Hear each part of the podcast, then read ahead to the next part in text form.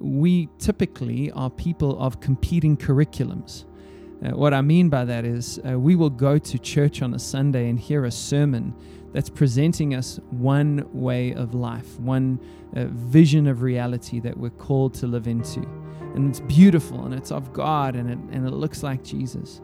But the second we step out of those doors, we're immersed in a counter curriculum that doesn't look like that sermon, that doesn't uh, reinforce those ideas, that doesn't lead us into the way of Jesus. And so we then have to make a decision which curriculum we're going to live into, right? And for the most part, the competing curriculum, that hidden curriculum that you get immersed in the second you turn on your phone after Sunday church, that curriculum often wins. Why? Is it because its narrative is more profound or true or compelling? No, not, necessarily. I don't think there's anything more profound, true, or compelling than the gospel of Jesus. But the reason that that competing uh, curriculum wins is because its methods of formation are more effective, powerful, and persuasive than those that we've embraced within our Christian tradition.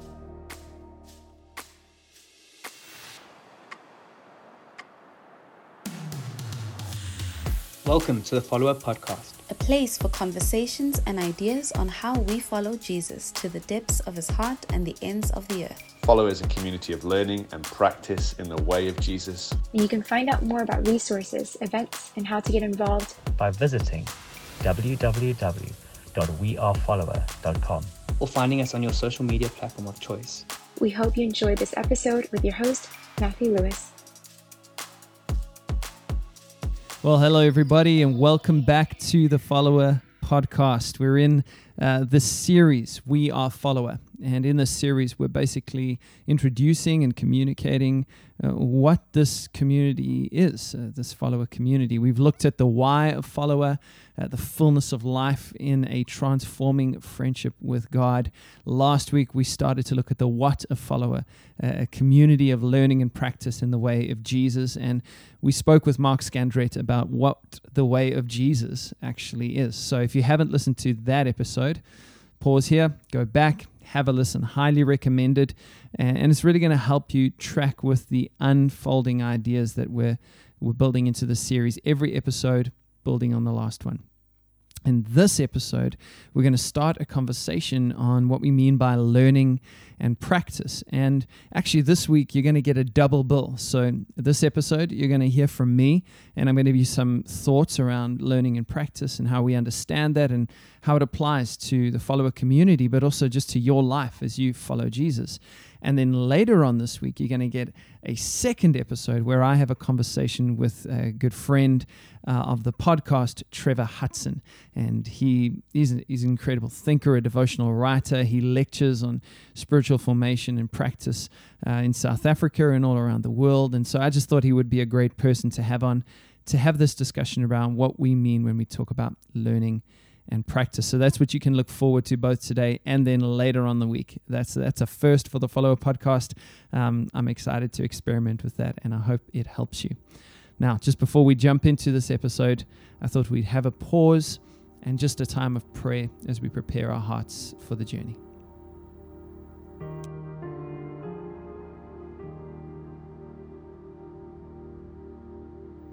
Our Father closer than our breath. Remind us that we are never alone. Save your reputation from the stains of our rebellion. Mark our lives with the light of your new world and the passions of your good heart. In the work of our hands, in the words of our mouths, and in the way we love our neighbors. Keep us content in the gift of enough that pours from your generous hand day after day after day. Thank you for forgiveness that finds us in the mud, lifts us to the rock, and stirs a song within us. Free us from the pain of not forgiving others, even as they sling their sludge across our face. Remind us of all the dirt in which we still stand. Test us, if you must, but only in measure, for we are but dust. And save us in your strength from the one who dwells in darkness. Amen.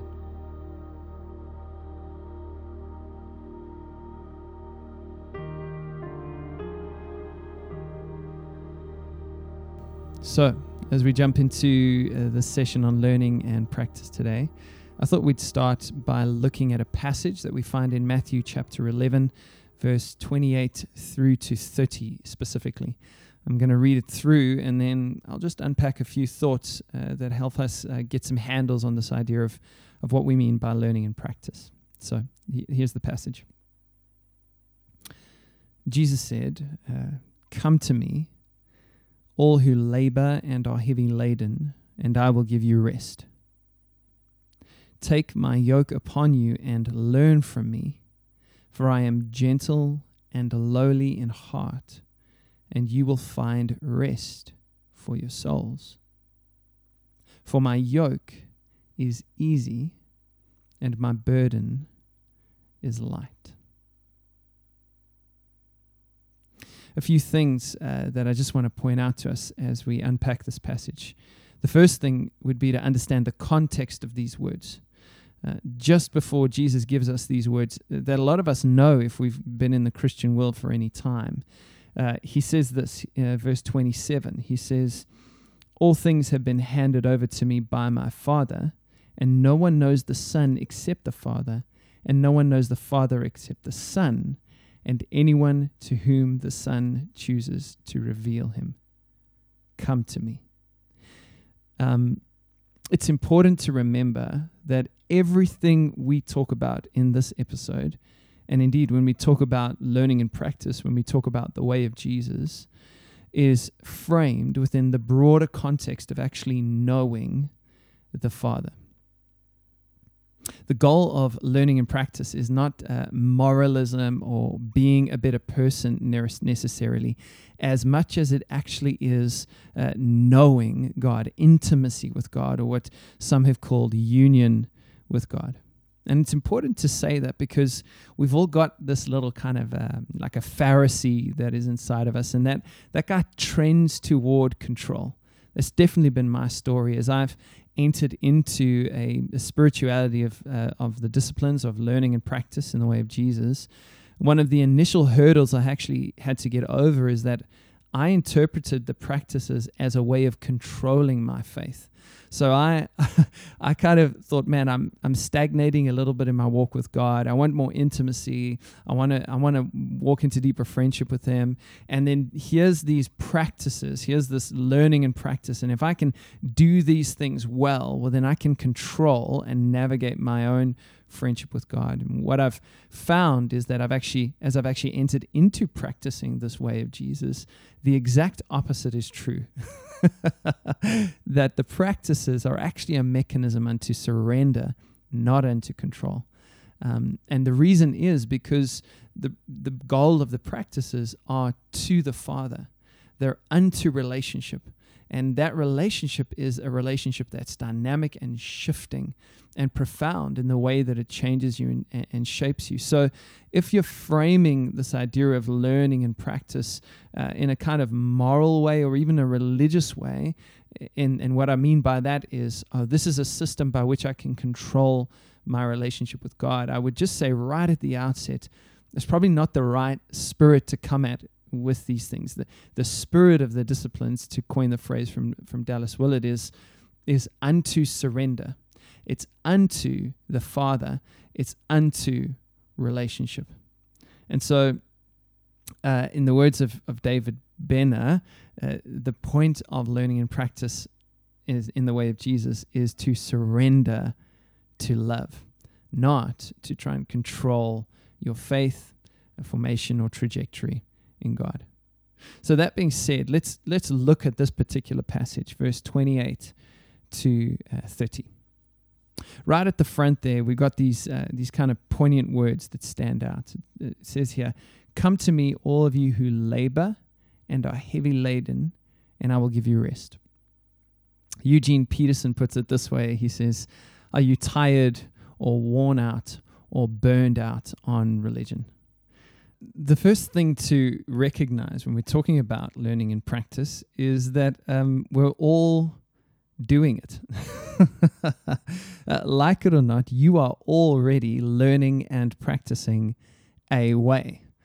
Um, your flickering screen on your cell phone, that billboard as you drive to work or take the train or the bus, uh, every media advert, those those skippable adverts on YouTube, everywhere you go, you are being drip fed ideas, priorities, and deep seated convictions, right? And these things seep their way into your minds scroll by scroll, and they don't stay there.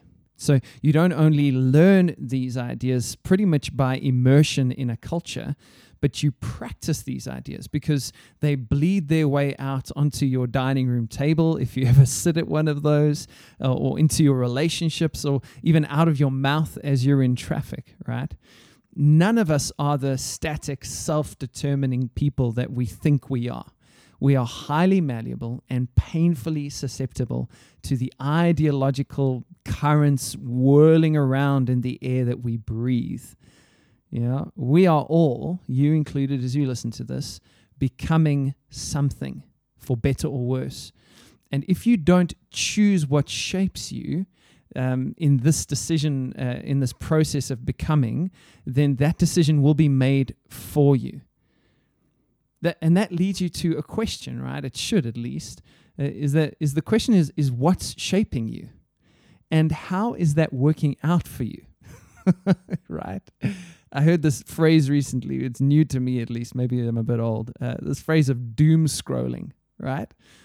it is doom scrolling that moment when you kind of you get into that black hole of social media and you're just scrolling and scrolling and scrolling and before you know it you're looking at a cat with bread around its head um, is that making you the kind of person that you hope to be yeah is living for image and status and possessions really satisfying the deep ache of your soul um, or if we bring it into maybe a more religious context, are all the books and conferences and sermons stemming the tide of the, the rising anxiety that you're trying to medicate with religious busyness?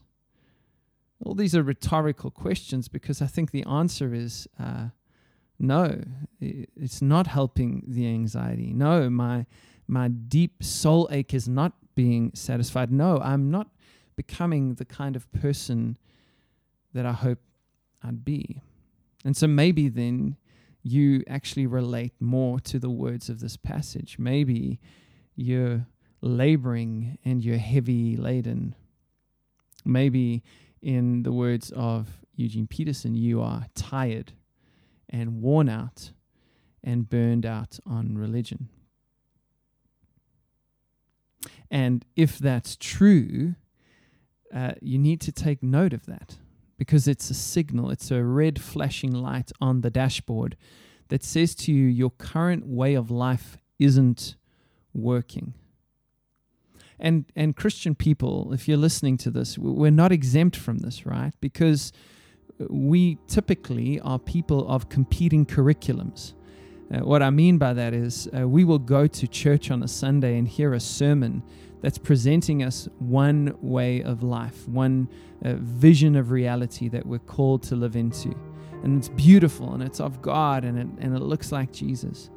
But the second we step out of those doors, we're immersed in a counter curriculum that doesn't look like that sermon, that doesn't uh, reinforce those ideas, that doesn't lead us into the way of Jesus. And so we then have to make a decision which curriculum we're going to live into right? And for the most part, because of the way that we've understood discipleship, which we'll get into in just a second, the competing curriculum, that one that you, that hidden curriculum that you get immersed in the second you turn on your phone after Sunday church, that curriculum often wins. Why? Is it because its narrative is more profound or true or compelling? No, not, not necessarily. I don't think there's anything more profound, true, or compelling than the gospel of Jesus.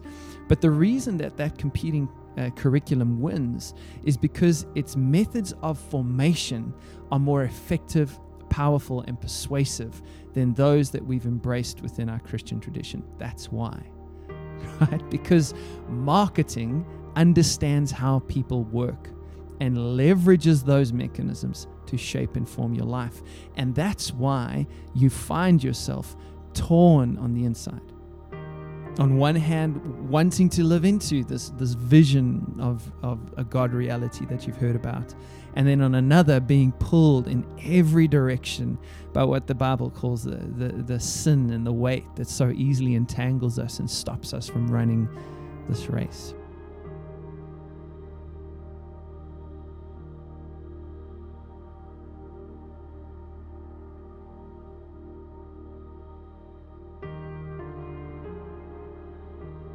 So that's the first thing to consider, and it should be comforting in a sense to you because if you relate to that, you're not alone. Jesus has been talking to people just like you from the very beginning. There's, there's always been people who are laboring and heavy laden under a kind of weight of existence that they were never meant to carry as they try and live into a story that is an inferior story and they feel the weight of that uh, Jesus speaks to those people just as he speaks to you. And what does he say? Uh, this is the next thing I'd love to focus in on. He says this He says, uh, Come to me. I love that. That the invitation is not uh, come to an idea, come to a building, come to an event, but come to me, come to a person. This, is, this links back to what we were talking about in the last episode that Jesus is a way, right? Jesus is a way. He's not just an idea, he's not just a theology, he's not just a doctrinal statement. For the first followers of Jesus, these first individuals, this idea of invitation to Jesus was concrete. yes, this man had had skin and bones. He was there. He he had flesh on. His life was embodied. This is the way of Jesus. And so Jesus says, "Come to me." And what will happen when you come to me? Uh, you're going to find rest. Love that. And I love that this word is repeated twice in two verses. Come to me and I will give you rest. Uh, and then at the end of verse 29, you will find rest for your souls. Apparently, in the mind of God, in the mind of Jesus, rest is an important counterbalance. It's an important antidote. It's, a, it's the sign of healing for a life that's come to God. Now, now why is that? Uh, why, why, why is rest such an important idea to God? Well, just do me a favor for a second. Wherever you are, whether you're washing the dishes or listening to this in your car, just pause and take a deep breath in and out. You see that feeling? A kind of uh, revived sense of well being that just settles in your soul, even if just for a second. What if, what if that's kind of what Jesus is referring to when he speaks to rest?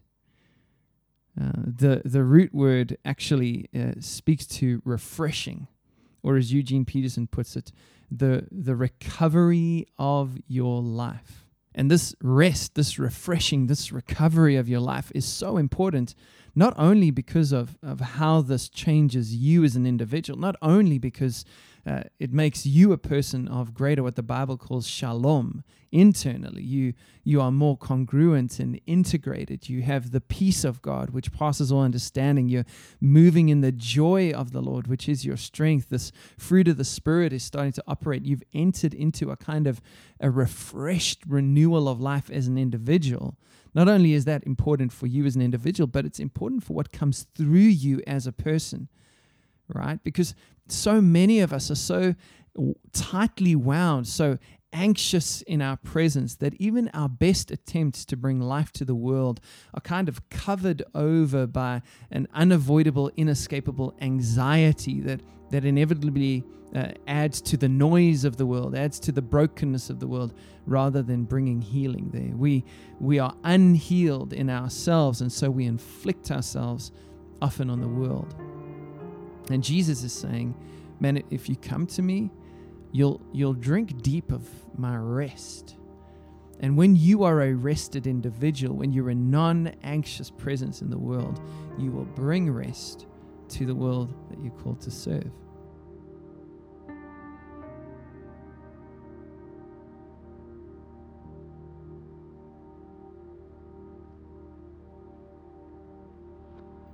And this leads us to our next question How does Jesus intend to give us this rest?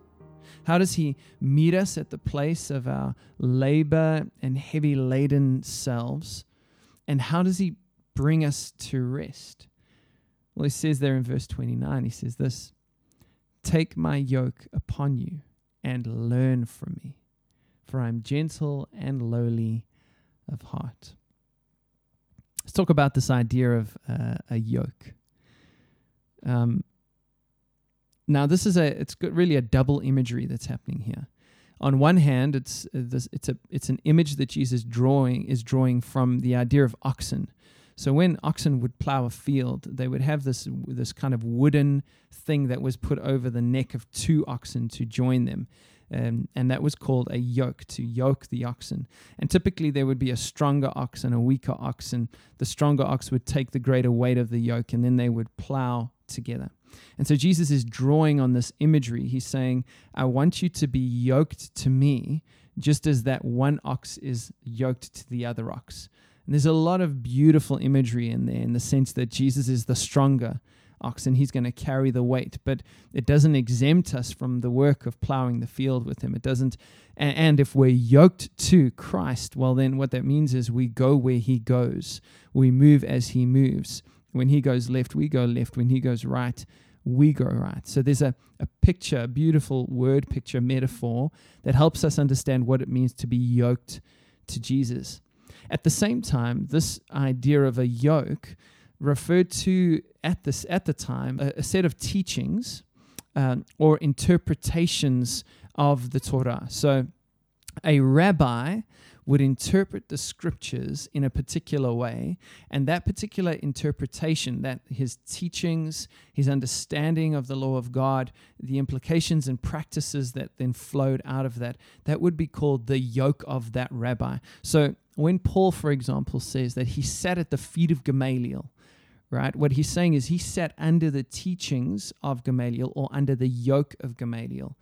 And, and here's what's important to understand about this idea. You see, the second that we talk about learning or sitting under the teachings or yoke of an individual, because of the way we think in a sort of Western, uh, cerebral, heavy, mind heavy context, what we think is, man, we've got to learn their content, right? So, so think about it this way if you go to a university and you're sitting under a professor who's teaching you a subject, you might say that you're sitting under the yoke of that professor.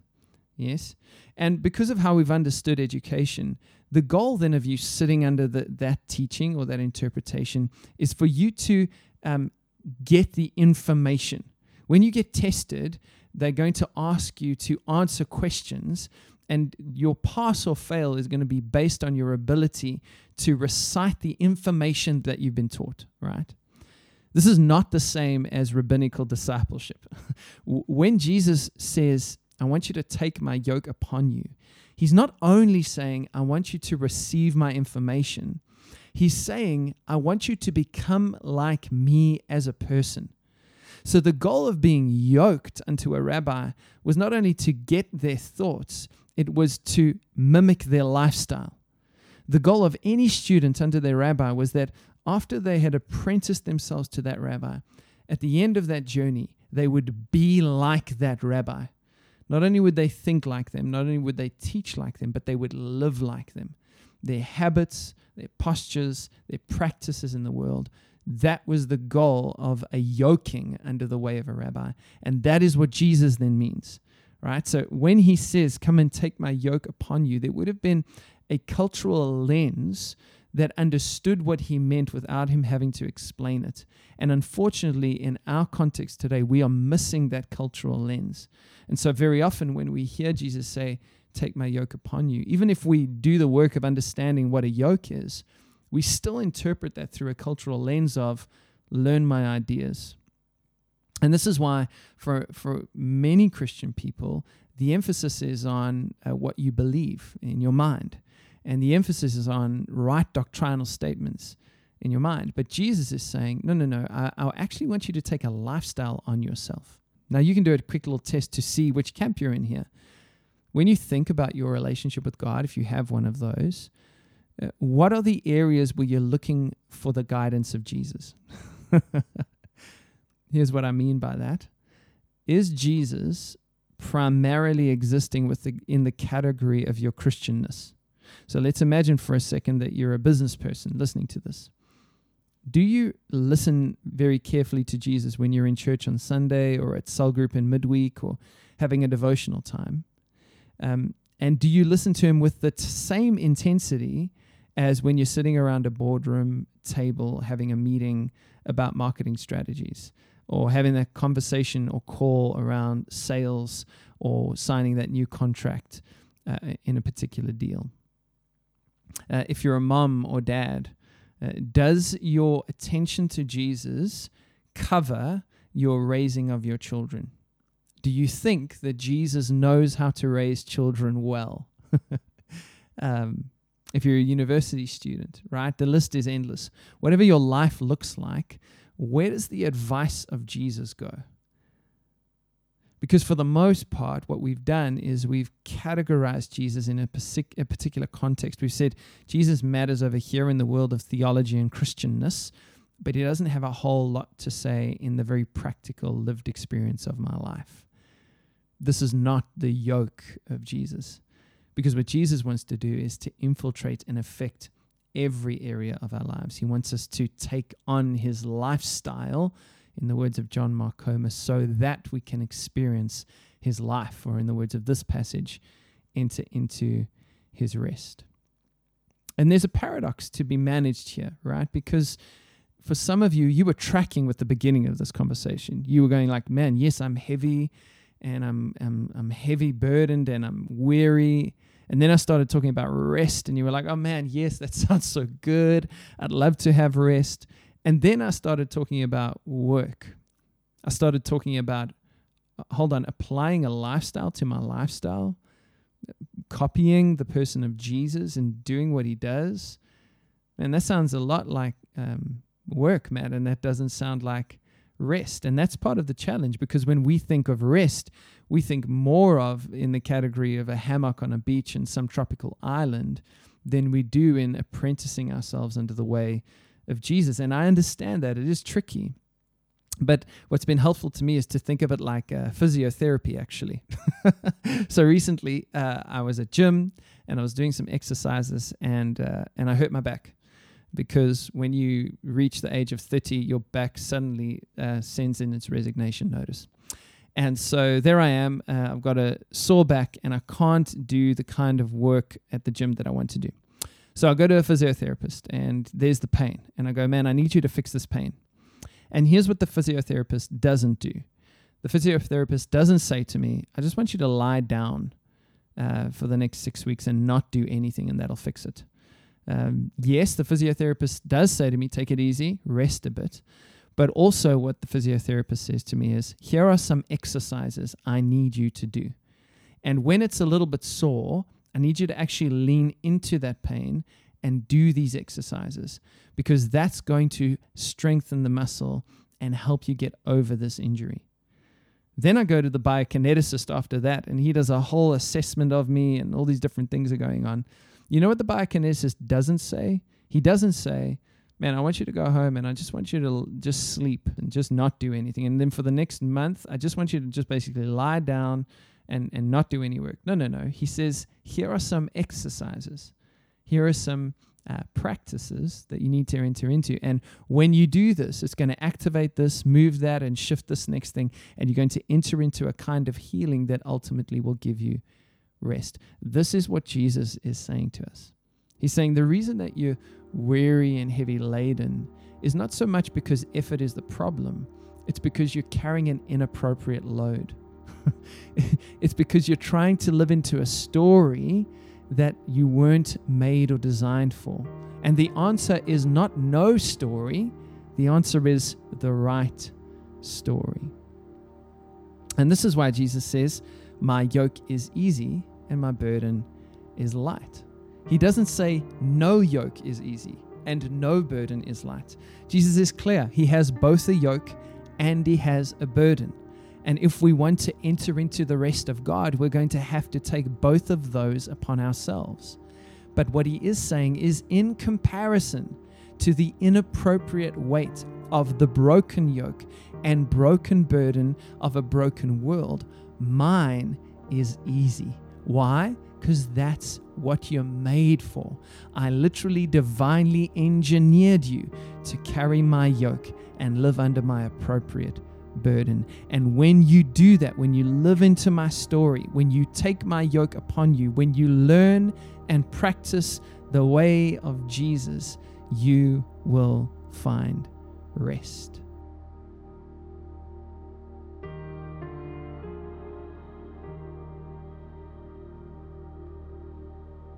And so, in very practical terms, what that means is we look at the life of Jesus, we break it down into pieces. We go, how did this man actually live? What did Jesus do with money? How did Jesus conduct his relationships? Go through the Gospels, just as um, Mark was telling us last week. Find the direct commands of Jesus. Where did he say, do this thing? right? Do those things. That's what he's saying. D- look at the life of Christ and do the things that he told us to do. Not only that, but model, at the, like repeat the things that he modeled for us to do. What does it say? Jesus would often retreat for, to quiet places to pray. Okay, we want to take his yoke upon us. So, do you often retreat to quiet places and pray? Right? Jesus says that, man, there's this meal and I want you to have this meal whenever you gather in order to remember me. So then, do you do that? Or is communion that, that thing that you do maybe once a month at your church if you get around to it? Right? What, what does that look like? Jesus was a man of the scriptures. He literally speaks in the Hebrew Bible all the time that what's coming out of the mouth of Jesus is the, the Torah, right? The Hebrew Bible. So he was a man of the scriptures, and he encourages his people to be people of the scriptures. And we see that in the early church, they were devoted to the apostles' teaching. Okay, so is your life rooted in the truths of God as communicated us to us through his scriptures? Um, Jesus was a person of community, right? Fellowship. Jesus literally ate and drank his way through the New Testament. So if we look at his life and we want to take his yoke upon us, well, then the question is are you in community? Or have you believed the lie of individualism that a broken yoke and inappropriate burden is placing upon you? Do you see what I'm saying? This gets real practical. We look at the life of Jesus, we break it down into bite sized pieces, and then we learn and practice what he does. Now, now, why do we do that? Because uh, the way of Jesus is a means to the grace of God, and the grace of God is the active agent of our transformation. Yes? So if you want to be transformed from this weary, burdened individual into a person who's entered into the rest of God, where you know the fullness of life in Christ and ultimately look like Jesus, well, then as we meet Jesus on his way by learning and practicing his lifestyle, we are we enter into what did we say right in the beginning? Union with the Father. And in that place, grace goes to work in our lives as we lean in and we actually become transformed people. And what's interesting is the longer you learn and practice the way of Jesus, the greater its effect. right? You learn and practice the way of Jesus for a day, the outcome's going to be minimal. But you do it for two days, three days, a week, a month, years, a lifetime. The trajectory of that kind of obedience as you practice the way of Jesus in the grace of God and are transformed by the renewing work of the Spirit and enter into the rest that Jesus is offering you. Um, it's unquantifiable. You will become a different kind of person. Now, to be clear, uh, perfection is a hope that we hold on to for the life and the age to come. But maturity in Christ is very possible on this side of eternity. You don't have to build a tent and make camp in your current level of dysfunction If you will take the yoke of Jesus upon yourself, if you will learn and practice his way, you can look more like Jesus in this lifetime in significant, measurable, and profound ways. And as you walk with him and talk with him and learn his way, as you, in the words of John Mark Comer, be with Jesus and become like Jesus, then you will eventually learn to do what Jesus does. That's what it means to learn and practice the way of Jesus. Now, as I'm sharing this, I'm aware that there will be many points of resistance to what I'm saying because I know that unfortunately this is not normative in contemporary Christianity. And so I just want to pick up on two of those points of resistance. Um, the first of those points of resistance uh, would be the idea that some people have is that as soon as we start talking about learning and practice or applying ourselves to the way of Jesus, what we're talking about now is works based righteousness. Okay? And I, and I want to say as strongly as I can that that's not what we're talking about here. Uh, in fact, my conviction is to say that grace is the key issue in this whole thing. Uh, nothing happens without grace. We cannot change ourselves, heal ourselves, or save ourselves. It's all by His grace, so that no one can boast, as we see in Ephesians 2 9. But what we can do, and this is important, what we can do and what we must do if we really want to enter into the rest of God and know the fullness of life that Jesus comes to offer us, is we can choose to cooperate with His grace or choose not to. And this is the question that it leads us to is how do we build a faith that leans deep into the grace of God through all seasons of our life? And my conviction would be to say uh, that we do that by learning and practicing Jesus' way. Consider these words by Dallas Willard around this topic. He says, Grace is not opposed to effort, but it is opposed to earning.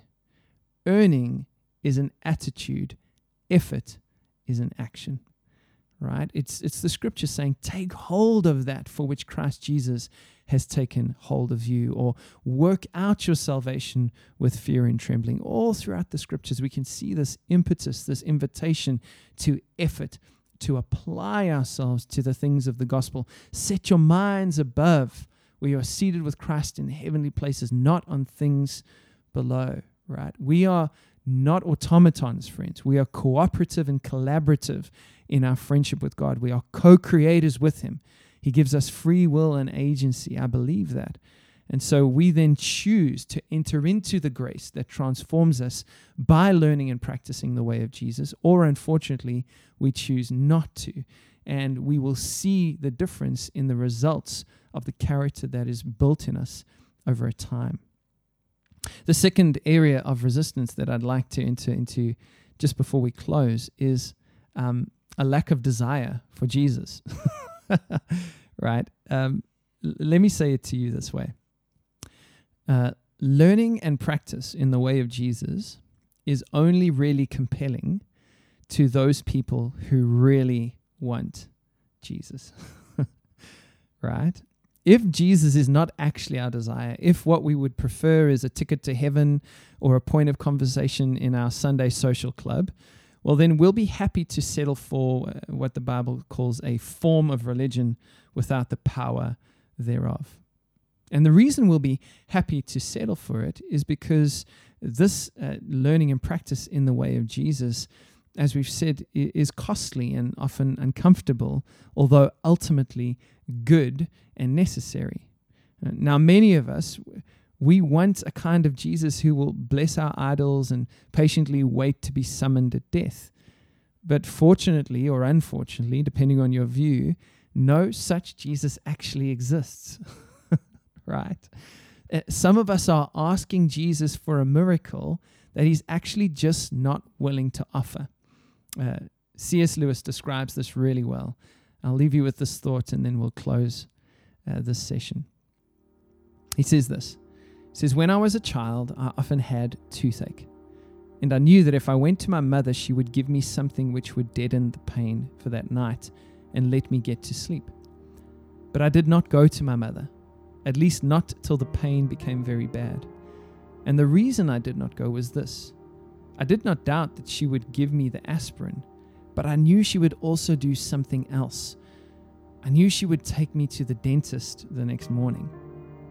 So I could not get what I wanted out of her without getting something more, which I did not want.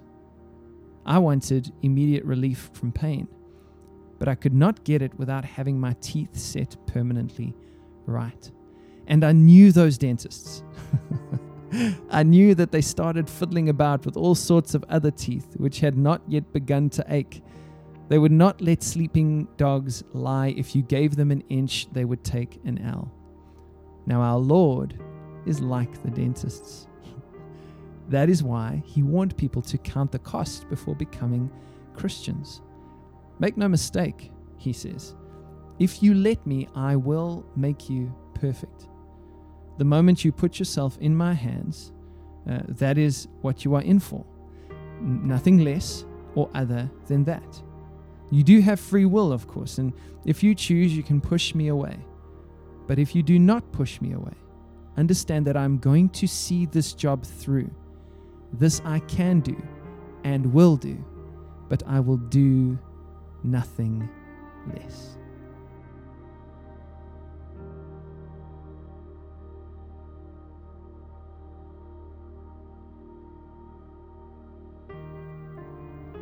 And so, friends, if you uh, have a point of resistance to learning and practicing the way of Jesus, it might be because you just want an aspirin for your toothache rather than a trip to the dentist. And unfortunately, that's just not a miracle that Jesus is willing to offer because he's only doing one thing, and that's uh, conforming us to the image of Christ.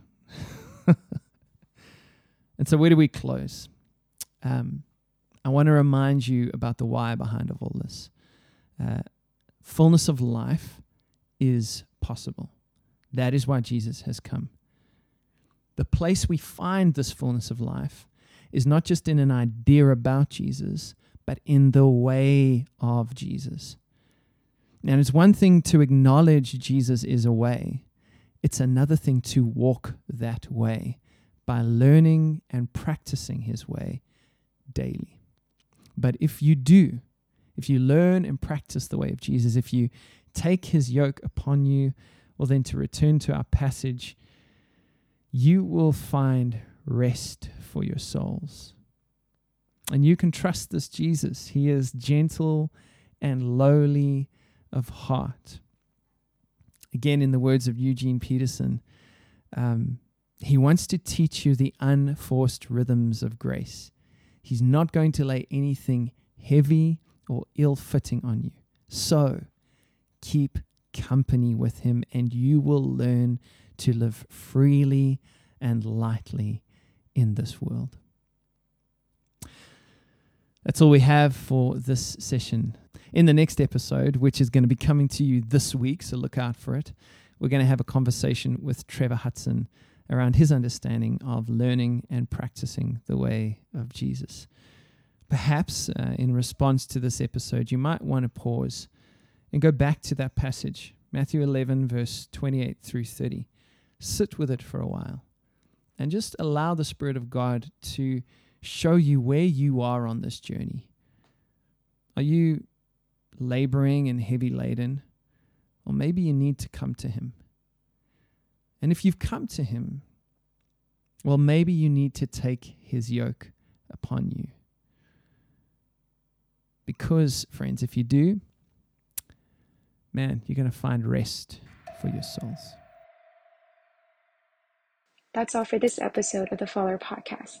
If you found it helpful or inspiring, please consider sharing it and leaving a review on your podcast platform to help us connect with more people around the world. If you would like to support the ministry of Follower with a monthly contribution or one off donation, you can visit www.wearefollower.com forward slash support. And to say thank you, we'll send you a free copy of Live the Story, an ebook that helps you learn to share your faith with others. Until next time, may you follow Jesus to the depths of his heart as he helps you share his love wherever you go. From the ground beneath your feet to the very ends of the earth.